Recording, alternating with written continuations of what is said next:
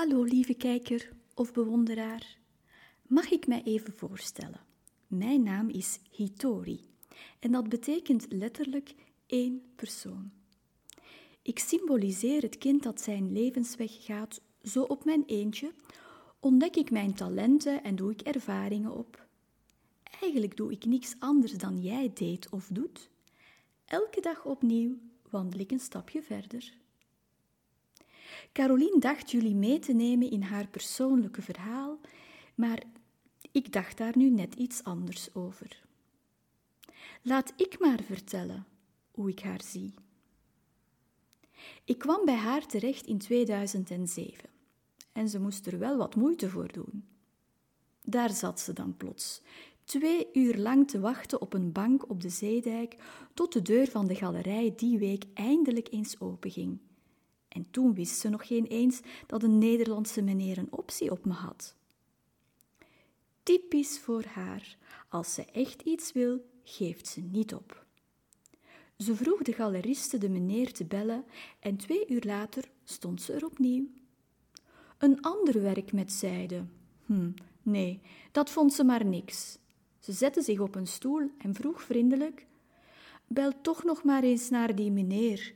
Ik wacht wel even.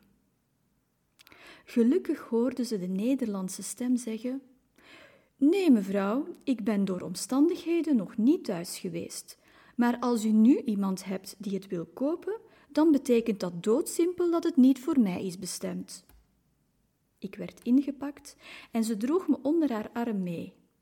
Eerlijk gezegd, ze was er toen nog niet zo handig in als nu. Van 2007 tot vandaag zag ik haar evolueren. En ik omschrijf haar graag in tien stellingen.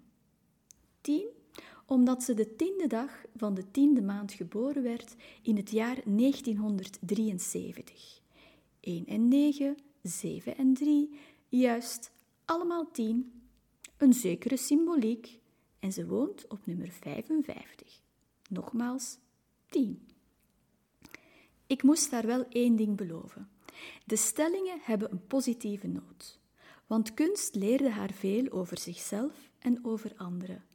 Ze beschouwt haar ervaringen met ups en downs als een wandeling die ze moest gaan. Van ontgoochelingen naar vrede. Van verdriet naar hoop. Van een meisje tot een vrouw. Van ervaringen naar kracht om keuzes te maken. Van zwart naar kleuren.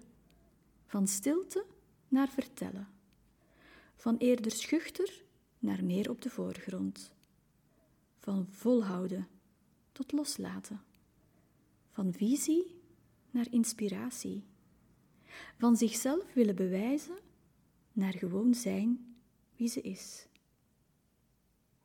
Ik denk dat ze op haar vijftigste nog maar stilaan goed op weg is in haar zoektocht naar haar talenten en deze te ontwikkelen en te gebruiken om wie haar concept en verhaal aanspreekt blijvend te inspireren. Haar creatieve brein, dat ze van kinds af in zich had, in combinatie met cursussen die ze blijft volgen en aanvaarding van haar sensitiviteit, vormen haar persoonlijke uitdaging om met visie te inspireren. Haar uitdaging is verder op zoek te blijven gaan en verder te schrijven aan haar eigen verhaal. Ik wens jullie nog een fijn bezoek toe en hopelijk tot ziens.